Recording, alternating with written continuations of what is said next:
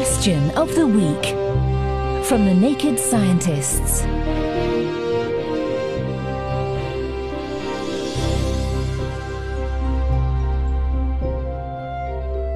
Hello, I'm Mariana Moreshoyu, and this week I've been hungry for an answer to this question from Dan. I watched a survival show where the host caught a skunk, cooked it, and ate it, but said it was awful. It got me wondering, are most animals edible? And taking that to an extreme, what are the odds that dinosaurs were actually edible?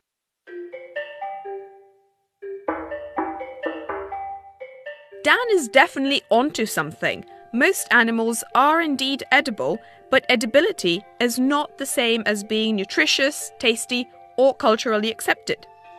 But how about eating dinosaurs? Now that I was very curious to find out, and so I reached out to Steve Brusatte, a paleontologist at the University of Edinburgh. Dinosaurs definitely were edible, at least to other dinosaurs. Some of the most iconic dinosaurs of all, things like T-Rex and Velociraptor, made their living as predators, eating other dinosaurs like the horned dinosaurs, Triceratops for instance, or long-necked dinosaurs like Brontosaurus. And so those prey dinosaurs must have been pretty tasty to the meat-eaters. But would they have been tasty to us? I would imagine, yeah, actually they probably would be. In fact, they probably would have tasted like chicken. Okay, so I guess everybody always says that everything tastes like chicken. And I'm being a little bit funny, but I'm not really being that facetious here because birds evolved from dinosaurs, which means they are dinosaurs. So a chicken is as much of a dinosaur as Triceratops or Brontosaurus. Wow. But not all birds taste like chicken, though.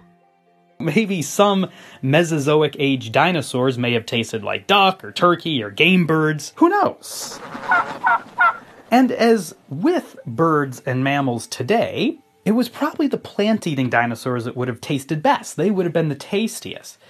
The meat-eaters, not so much. This is why we eat cows and sheep, but we don't eat wolves and bears so much. That may also have something to do with how difficult they are to catch. On the forum, Carol SPO also pointed out that cooking can turn many inedible things into at least somewhat edible foods. And besides that, let's not forget that cooking gets rid of lots of bacteria that might make food unsafe to eat. Thank you, Steve, and our forum contributors. Next week, we'll be answering this question from Mike. When the outside temperature is hovering around the freezing mark, the condensation or dew on my automobile windshield is in a liquid state. But if I wipe the windshield, the liquid water changes to ice.